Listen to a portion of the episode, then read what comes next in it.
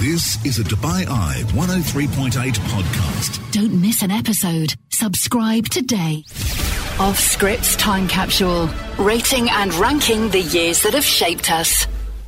I'm Robbie Greenfield, and alongside me is Chris McCarty and Sona Rapani. Working our way through the years, we'll highlight world events, cultural achievements, and the stories that have been forgotten.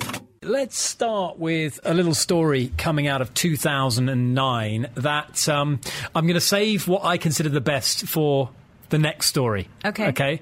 But this one certainly will raise an eyebrow All right. as well. Because have you noticed lately how on Netflix, zombie TV shows are all the rage? This has been going for what, like 10 years now? Because The the- Walking Dead. Yeah. Then you have Zombieland. And then you've got the Black Summer.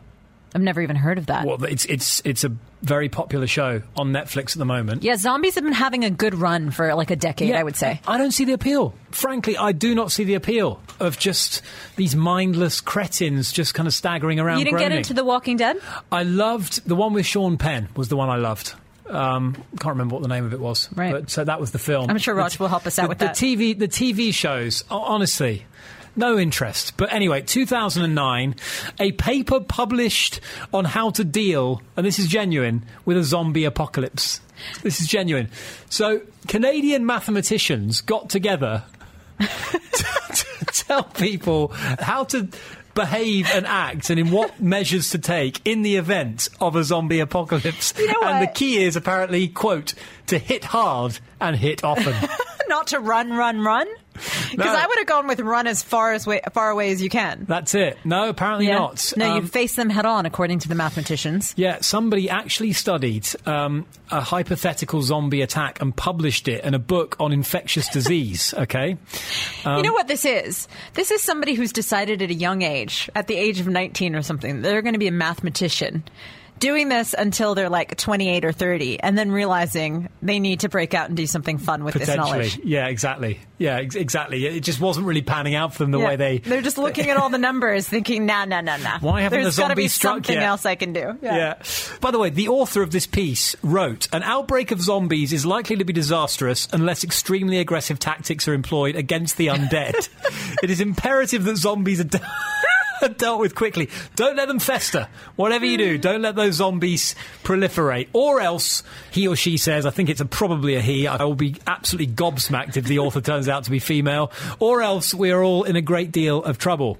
Clearly, this is an unlikely scenario, they admit, but possible real life applications may include allegiance to political parties or diseases with a dormant infection, which is a stretch. Allegiance, allegiance to political parties, as in the zombies are going to support a certain party. Well, I think he's probably just trying to stretch it to sort of say this is what this is the justification for me writing this paper. Right, okay. Um, the model focuses on modern zombies, which are very different from the voodoo and the folklore zombies, and it takes into account the possibility of quarantine and treatment. (Brackets some humans survive, but they must still coexist with zombies, and that's what Black Summer on Netflix is all about. By the way, Okay. it's about sort of this coexistence between a, a bunch of humans Right. and zombies, and it's it's not a happy union. I'm, I'm not going to lie Sounds to a lot like True Blood, which was Could be. humans coexisting with vampires. Could be, yeah, that, that might be along those lines. Yeah. But yeah, it's just not. They don't get along very well. It's fair to say. In no in no universe, parallel or otherwise, do zombies and humans rub along well. But look, they're trying. That's what's important. That's exactly it. Right? Are you ready for the best story to ever come out of the time capsule okay, on the let's hear. quirky news? You've been bigging this up all afternoon, so I hope it lives up. I have to preface this by confirming that this is indeed a genuine story. I cross-referenced it with a couple of different sources. Okay, all right. I, I did my I did my research because at first I couldn't believe it. Okay. But I double-checked it. Okay, and it is factual. The headline reads as follows: French hotel offers guests the chance to live like a hamster, including sleeping in haystacks. Is it as good as I as I touted it to be? I didn't know where this was Right. going to go. I don't know how to react to this. For- There's there's a hotel. there was. This is there- 2009. I hope For- there's a little hamster wheel in this. There is. For 99 euros a night, you can eat hamster you can eat hamster grain, run in a giant wheel and sleep in haystacks in what is called the hamster villa. This would be honestly Are if the you kickback. are you in a cage so people can come watch you? I don't know. inside No, no, I don't think so. It's just a room that's set up like a hamster cage. Now, I Maud. Maud and Sebastian are the first ones to experience how hamsters live, not afraid at the thought of sleeping in hay or feeding on a hamster fountain and in special grain. it's a unique A experience. hamster fountain. Well, you know the, the you know the little bottles. Oh, like with the water, yeah. Yeah, that, that's how they would take a drink. It's a unique experience. It's something a little bit different. And Maud and Sebastian said to become a hamster, eat seeds, change our way of life, and come out of our daily routine. Now, the owners, Frederick and Jan, run a company which rents out unusual and bizarre places. And they say the hamster in the world of children is that cuddly animal. Mm-hmm. Often, the adults who come here have wanted or did have hamsters when they were small, um, said Falcero. And Falcero is Jan, that is, one of the company owners. And they said this dressed as a hamster. You know if this uh, place still existed, that I would be there. I need to check if it does. It might. It might still exist. Now, the price apparently is soon to go up. Well, it was in 2009 because Yeah. today's hamsters, according to the owners, need Wi-Fi and a giant TV screen. I think today's hamsters do indeed need that. I Yeah. think that's fair statement. One more random story for you. Okay, let's hear it. Yeah, this is th- this made me laugh because, of course, you know, 2009, Facebook still, still in its not in its infancy because it launched, I think, in 2004, but Something like that, It, yeah. it was becoming the kind of global juggernaut back in 2009 that, that, of course, we all know now. And um, while most people were using it for its intended intended purpose, um, it had to eliminate that year one group that made too strong a political statement. So. Facebook groups like, uh, for example, Democrats suck, um, Okay. are protected under free speech. Sure. So Facebook can't remove those. But the Bolivian Facebook group Global Collection to hire a sharpshooter to liquidate Evo Morales wow. was considered over the line. Whoa. So Facebook liquidated. liquidated the group instead, um, strongly urging Morales to get his mafia up to the 501 members, just in case. so there you have it. Um, some random stories coming across the bows in 2009. What about the films? Um, Tell you what, we're going to start with my choice for 2009, and it's a Quentin Tarantino masterpiece. It's absolutely brilliant, and I don't think it really requires any introduction, but here it is. My name is Lieutenant Aldo Raine. And I need me eight soldiers.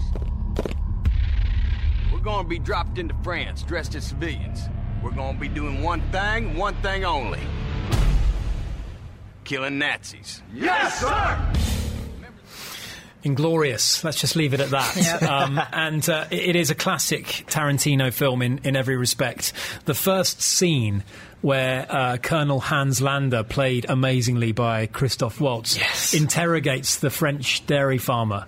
Um, the build up to it, the, the intensity of it, and the kind of. It's all so cordial, and yet Yeah. there's something so sinister just bubbling up under the surface. And it's just an amazing way to set the scene. And it's just every single little mini feature within the film is just incredible. Uh, It's it's absurd and ludicrous and and just uh, like a like a revenge fantasy, if you like. Yeah. Um, but it's it's fantastic. I mean, it's so good. I, you guys talked about it so much that I did eventually watch it. Oh, you watched Yeah. it recently? I think in the past one or two years, I definitely watched it. And yeah, that first scene that you're talking about, maybe the best part of the. I mean, the movie's amazing. It's a great movie, but that first scene is really special. It's just it's got you on edge from the first moment, from the Hmm. Yeah. moment you turn And it there's- on. There's only two people that I know that drink that amount of milk: Chris McCarty and Colonel Hans Landa, and both of them are unsettling. yeah, absolutely. There's something extremely unsettling about a guy with a, pi- a pint of milk in front of him, and I don't know what else to say about that other than that it is. Yeah, Uh, Tarantino's become towards the last few films he's done an absolute master in building tension, and he Yeah. does it in the.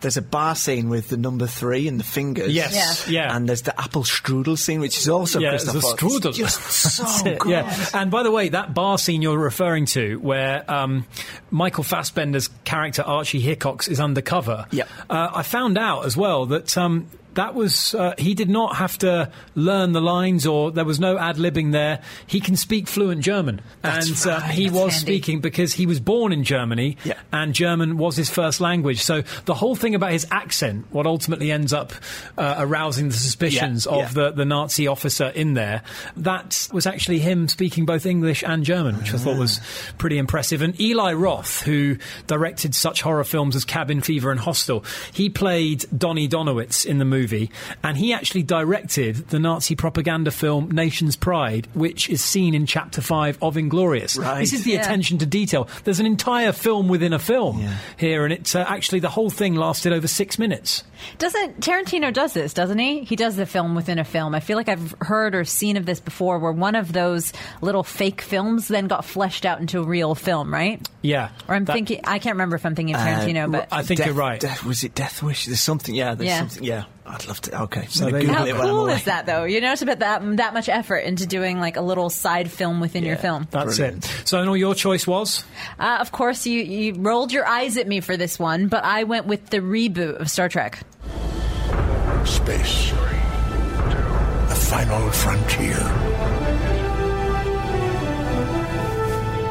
I was staggered to learn that a Star Trek movie up until 2009 had been released every two to three years on average since 1979. That's incredible. This doesn't surprise me. I mean, there is just so much in the Star Trek world. There is so much. And what was cool about this one is they recast, so they took the original characters. They took Kirk, Spock, Scotty, etc. And they recast them with a much younger set of actors hmm. and kind of took you back. Yeah. So they, they did a little bit of origin story behind Captain Kirk, and it's a little bit edgy. You know, he's. I think even in the originals, he's a bit of a ladies' man. Oh, yes. Uh, but you see that once again here, but also just a little bit of a rebellious streak within him. So I think it's just kind of cool how they reimagined this thing that I had watched growing up. Yeah, and J.J. Abrams, of course, a few years later would go on to do the infamous Star Trek Star Wars double. Oh, yes. Yeah. Because He directed this, and then Yeah, of course, of he would he would go on to direct the, the kind of what was essentially the Star Wars reboot. Yeah.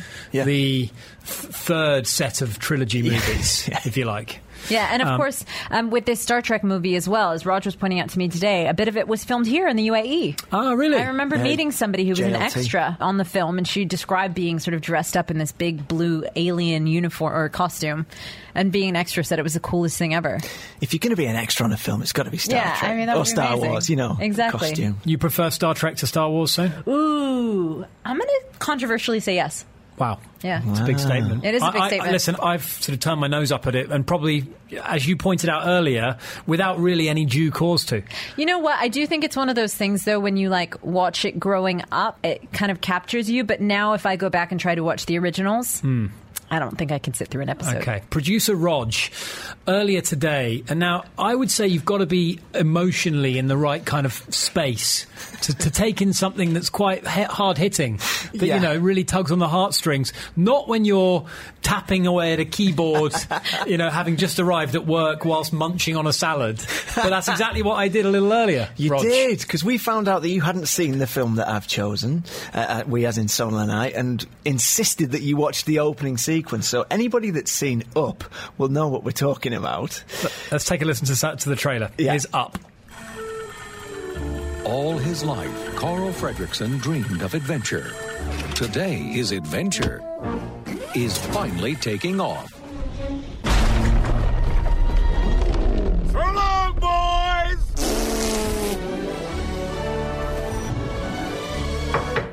Huh? Ah! Please let me in. No.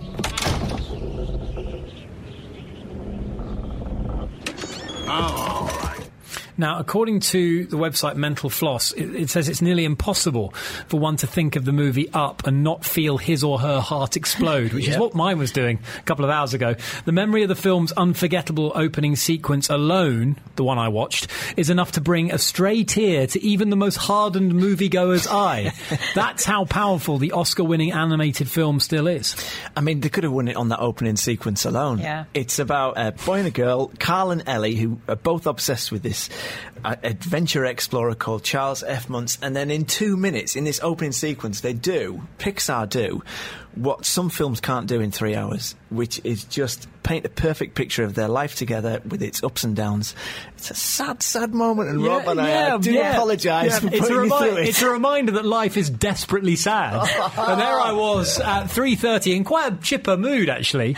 Um, just, just prepping for the show and looking forward to another afternoon on off script. And there I am contemplating my existence. You looked a little at skeptical at 3:30. first when I put it in front of you for the first sort of 15 to 20 Well, I seconds. you thought, yeah. what am I watching? I thought, he's not going to sit through this whole thing. I knew it was serious when you used your phone stand. I was like, blimey, that's, this is really serious. You're not just going to pass the phone. I've got to watch it like it's...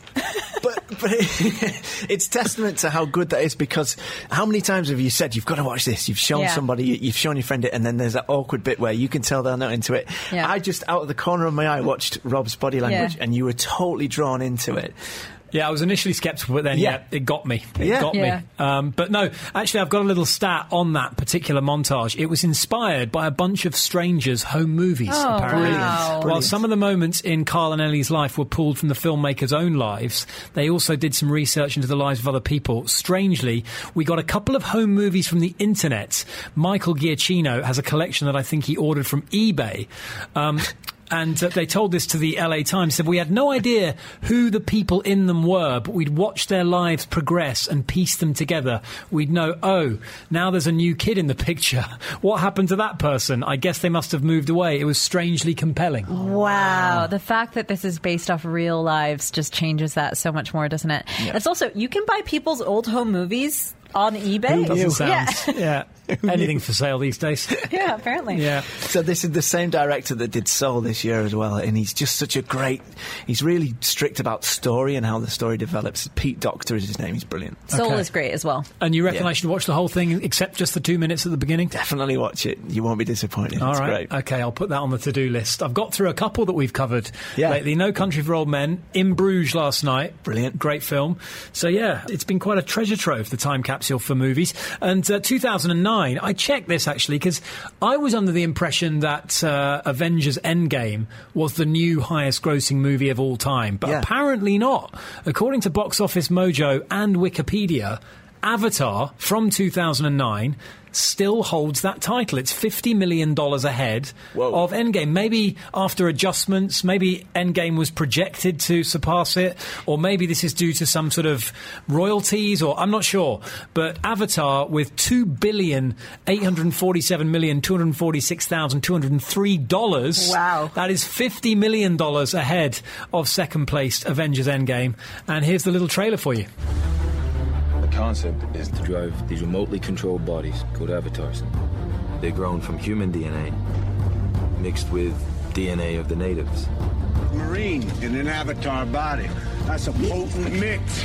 You get me what I need, I'll see to it you get your legs back. Your real legs. Hell yeah, sir. Looks like you. This is your avatar. Just relax and let your mind go blank. It shouldn't be hard for you. This film completely passed me by. I've never seen it. You've never seen Avatar? No, no, and I just kind of it was one of those ones where I just don't really have, really have any interest in it. I bet it was one of those ones at the time that like you couldn't miss it. I mean, it was you know there's that huge uh, moment of Titanic where everybody had watched it three times. Avatar was one of those movies that everybody was talking about. I mean, it was so sensational. We've had a message in actually to say Avatar did a re-release to get ahead of Avengers. Right, yeah. Did not know that. That's great info. I've just been looking and it looks like Avengers Endgame opening weekend was better and it was 3D screening. So it's all little provisos and things like So that. So Avatar's still the number one. Avatar's still number one, yeah. Wow. Okay. Interesting. So, are you, were you a fan of the film, Zane? I remember loving it at the time. I don't remember it that well now, but we were talking about how it was such a work of.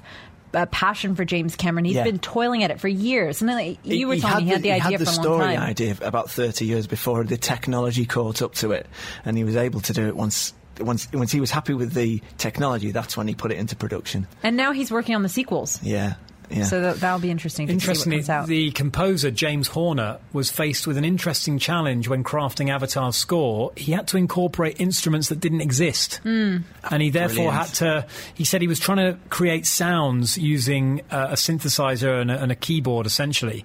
And um, whenever he would create a sound, he would say that it actually that he would then later discover some weird instrument that he wasn't familiar with that it sounded just like. So, for example, a bagpipe or a Chinese flute or something from a Scandinavian country Yeah. that is- that's not mainstream, but That- he'd be trying to create all these very exotic sounds. That's kind of an impossible task. Create a sound that nobody's ever heard Yeah, before. exactly. How creative Yeah. have you got to be to do that? and do loads of it as well. We need seven different in- instruments. There you go. Uh, 2009 also saw the release of The Hangover. Of course, it did. Um, Todd Phillips' movie. It grossed 400 million dollars at the worldwide box office, an unprecedented amount for any original movie, but especially for an R-rated comedy. If you want to go to Vegas without me, Ed, it's totally cool. What are you talking about? Well, you know, Phil and Stu, they're your buddies, and it's your bachelor party, and those two love you. Boys and their bachelor parties, it's gross. It is gross. I just wish your friends were as mature as you. They are mature, actually. You just have to get to know them better.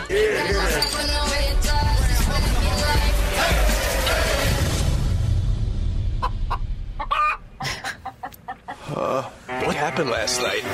Oh dear! I mean, honestly, So it, it did. It was a great concept. In the three movies, they probably did two too many. Yes. Definitely. Yeah. And the one thing that I found out that was that was uh, made me laugh was that the cast agreed to part three on the proviso that there would be no part four. they were like, "We'll do you a third, but that's it," because the condition for the Hangover series returning for a third movie was we're ending the franchise. Right. Bradley Cooper had kind of moved on to bigger and better things. Oh, yeah. um, even Ed Helms and, and Zach Galifianakis. Ed Helms was busy with The Office, obviously, and uh, Galifianakis was was obviously being approached by various other roles and, and comedies and what have you. So Between two ferns, right? Between two that's ferns, it, yeah, brilliant, which yeah. was an odd an odd show, wasn't it? But uh, it could have had a completely different cast, The Hangover. Um, because Alan was offered to Jack Black, but he turned it down. Um, Oh, Jake Gyllenhaal, Jonah Hill, Thomas Haden Church, all considered before Zach Galifianakis was finally cast. Paul Rudd turned down the role of Phil before Bradley Cooper was cast, and Seth Rogen was considered to play Stu before it went to Ed Helms. So Huh. it could have been a totally different cast Yeah. appearing for The Hangover. I feel like Paul Rudd could have done a good replacement for Bradley Cooper, but you know, Galifianakis is the one you can't Oh, replace. Can't because Jack else. Black is just too in your face and Yeah. loud. Yeah. Yeah, I agree. It's It's that too Jack kind of Black, yeah. quiet awkwardness of Zach Galifianakis that makes that movie. Played Agreed. perfectly. Todd Agreed. Phillips as well is uh, director of Joker, so he's moved on to different things as well. And of course, Mike Tyson popped up. His That's right. tiger as well made a, an appearance in the film. It was, it's a very funny film. The first time you see it, Uh, it, it really is. It's a, it's a very original concept, and yeah, they just they got sucked into the the sequels, which were just the law of diminishing returns, Yeah. really. As the digital revolution was continuing in music, there was just a huge discrepancy between what was being put out commercially and what was being produced away from the kind of mainstream Yeah. on air radio stuff, or at least on the mainstream radios, commercial radio stations, where there was this kind of burgeoning indie scene. And all these kind of bands like the XX and Grizzly Bear and the Animal Collective and all those kind of groups were, were coming through. But it was a really poor time for commercial music. I mean, I was looking back through it today, and listen, I mean, to each their own. Some people must, some people might like this music, and that's absolutely fine. But I just felt like 2009 was the kind of and I don't know how it. I don't really follow it anymore. So, so I'm kind of. I'm not really sure in which direction it's gone. But from all the people we've spoken to, it had become extremely algorithmic, Yeah. and it had become extremely, you know, um, what was the word? Uh, kind of uh, monotonous in in its sort of in its approach, in its in its lack of real creativity. And I do think there is something to that statement because I like pop music, unabashedly so. I like indie music, I like pop music.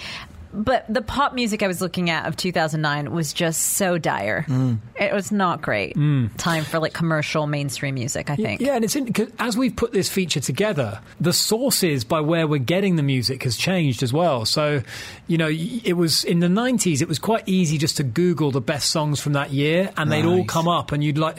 It would be there, there wasn't much in the way of alternative music Right. in the 1990s, but there was very inventive, very original, very fresh sounding, different kind of genres that were that were finding their way onto the airwaves. Yeah. Whereas by 2009, it had been segregated. There was the kind of independent stuff, and then there was the commercial stuff, and they'd gone off in different tangents. And what you were saying about the access, about being able to get themselves out there. So I picked Phoenix for Okay. my for, for my music pick of this year. Let's take a listen.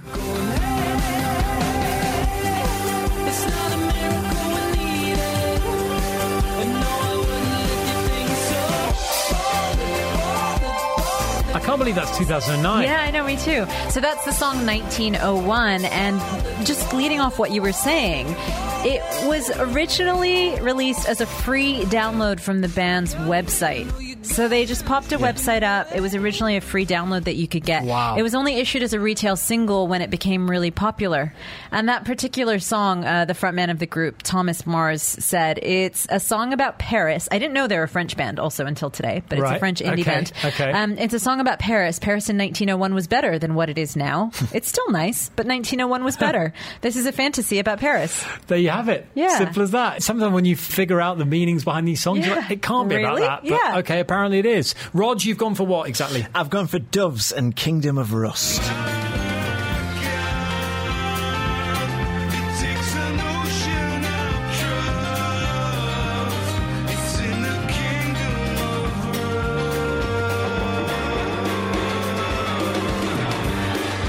Thought process behind that, Rog? So, I mean, I loved Doves growing up. I Yeah. got every one of their albums, and this one was kind of like they were doffing the cap to everything they'd done before. Even in that 20 second clip we just played, you can hear absolutely everything that Doves did through their career.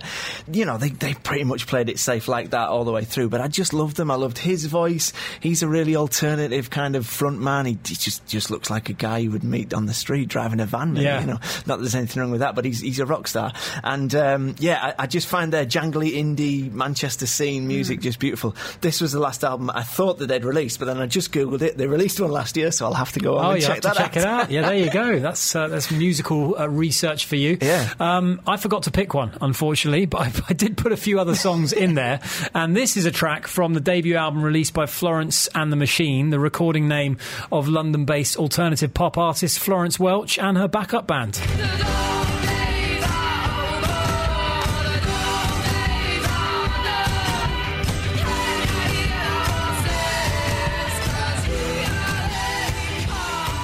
Interesting backstory to this. Before she'd ever recorded any music, Welch met a lady called Isabella Summer, an aspiring hip hop DJ from Suffolk. And they had access to a studio in, in London. They began working together and they started challenging each other to write a song in 10 minutes or make music that didn't involve guitar, bass, or program beats. And the first song they co wrote was that one. Wow. Wow. That is so cool. Yeah. Love Great that. fact. So, um, uh, where else are we going to go? Uh, Arctic Monkeys were kind of. I wouldn't say they were on the wane, but that the the first album that they brought out was critically acclaimed, and they were still producing some pretty good music, but perhaps without the fanfare of that debut album. This is a good song though, and it's got a great story. This is Alex Turner searching four different pubs for his ex, but in each one he finds only her doppelgangers.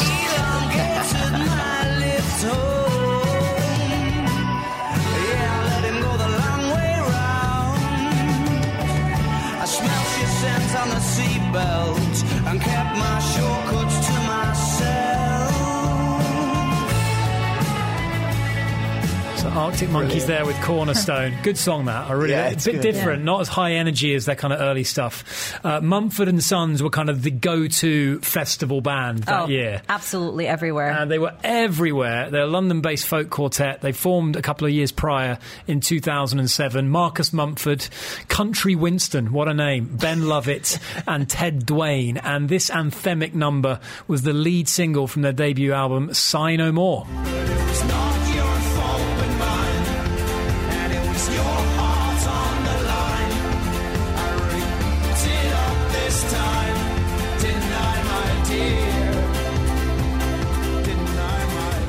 No chance of going to Glastonbury and not seeing Mumford and Yeah. Sons in some capacity Yeah. for about four years between 2009 and 2013.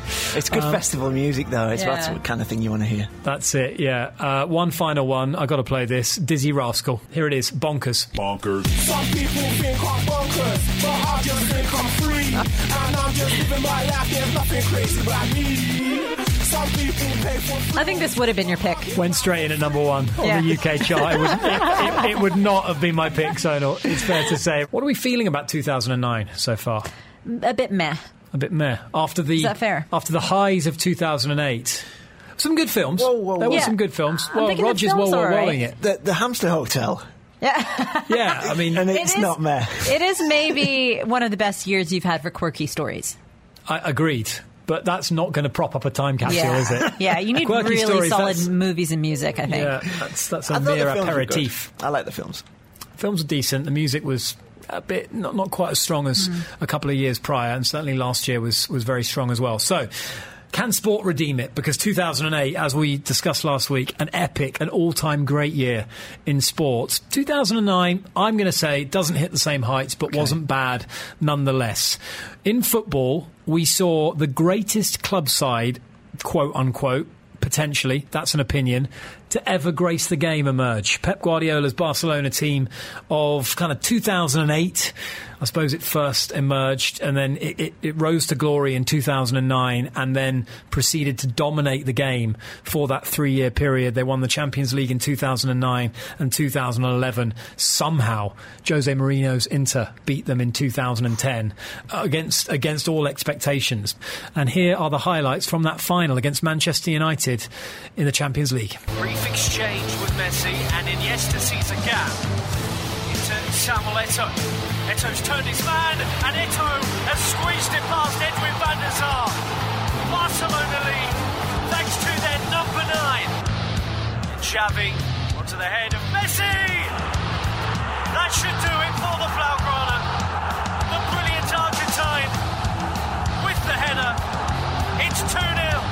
Quite a rare headed goal for Messi in that final. Do you agree with that claim that it's the best club team of all Certainly time? Certainly the best team I've ever seen. Mm. And, and I would say that th- some of the performances, many of them against Arsenal in the Champions League, but uh, certainly the performance at Wembley against Man United in, in the 2011 final is, is kind of football that, yeah, I can't remember. I can't recall seeing a team so consummate as that. They were just exceptional and they had incredible talent in every area of the pitch. And you know, you're, you're talking about arguably one of the greatest players of all time playing just ahead of, if not the greatest, of, of maybe the best ever midfield trio. Uh, and then you've got um, the, the fact that in this particular final, Thierry Henry was, was really a supporting act. I mean, the great Thierry Henry was, was just one of so many. The, the lineup in that final Victor Valdes in goal, Silvinho playing on left back, uh, Carlos Puyol, the great Carlos Puyol, the Spanish right back, with Gerard Piqué and Yaya Toure playing at the centre of defence. Barca re- Barca seldom called upon their defence because they monopolised possession so much. Yeah. No team really ever got a chance to attack them when they were at their best because they just never conceded possession in a position where uh, any other team could. Any opponent could, could hurt them, and in that midfield, Sergio Busquets, Xavi, and Andre Iniesta were just the perfect. Uh, Alex Ferguson, the Man United manager, called them the passing carousel. so you just never you got on the carousel and you never saw the ball; it would Yeah. just whir around you. uh, it- you know, uh, you know, infinitely. Just, just they, they could they could never dispossess. So then you had Lionel Messi playing alongside Thierry Henry and Samuel Eto'o up front, and it was just it was a fantastic team. Um, and that midfield three stayed together with Messi until the end of the 2015 season when Xavi finally departed. He called it quits. Um, and in the interim, players like Zlatan, Ibrahimovic, David Villa, Neymar, of course, Suarez, they were deployed in attacking roles. And then in defence, you had the likes of Pedro, Jordi Alba, uh, Javier Mascherano, Dani Alves, all great players in their own right.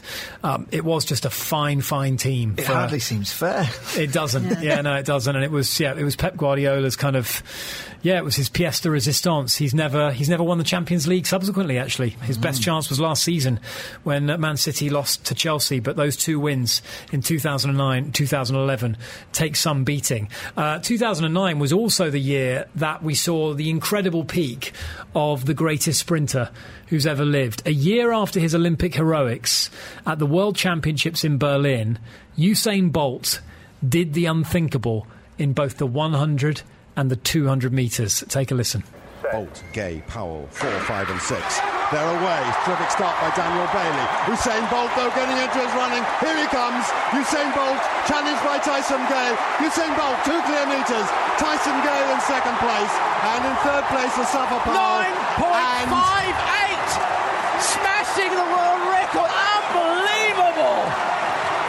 He's done it again! A year later, rewriting the world record again!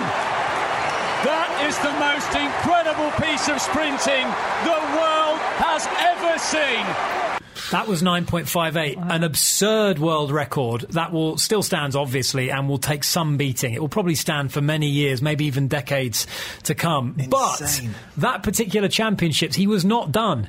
he went ahead and he topped it in a scintillating 200 meter race.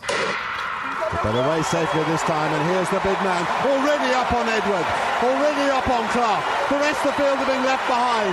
Fast run by Mullings and Spearmon inside him. But here comes the great man, Usain Bolt, charging down the straight as best they can.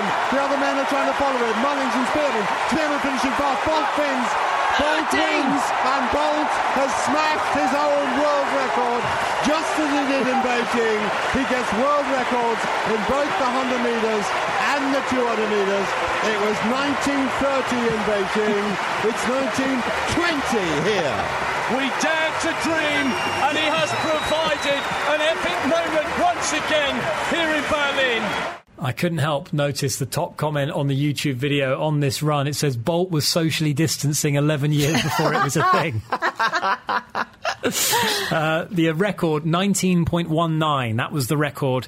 The previous record, incidentally, before Bolt broke it in Beijing with 19.3, was 19.32, set by Michael Johnson at the Atlanta Olympics in 1996.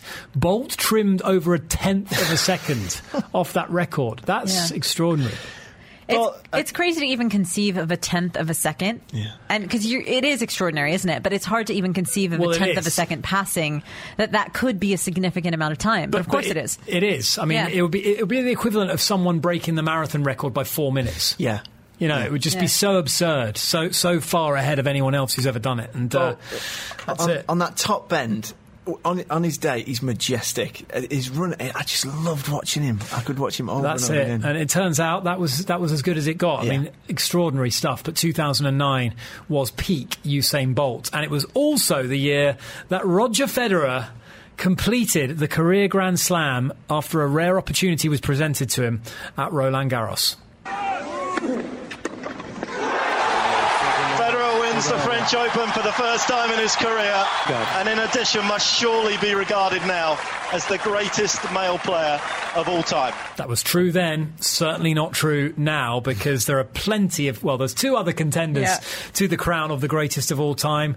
There is three men on 20 major championships, and Djokovic might even be adding a 21st if he wins the US Open and completes his own calendar glan- Grand Slam uh, a little later on this month, or next month, I should say, in September. But uh, Robin Soderling was the man that gave Roger the chance. He beat, he upset Rafa Nadal. Roger's nemesis on the clay of Roland Garros. Um, Roger had actually made it to the three previous finals, and he was given the chance with, with Nadal out to go all the way. And it was actually Soderling that he that he played in the final, and ended up winning 6-1, 7-6, 6-4. So Roger completing the career Grand Slam. And that was his collection complete. The four Grand Slam trophies. He only ever won one French Open. Yeah, it's interesting that the discussion of greatest of all time happening in 2009 and still ongoing today. Yeah, what an Right? amazing, what an era. That what that's an as era. early as it was called for him.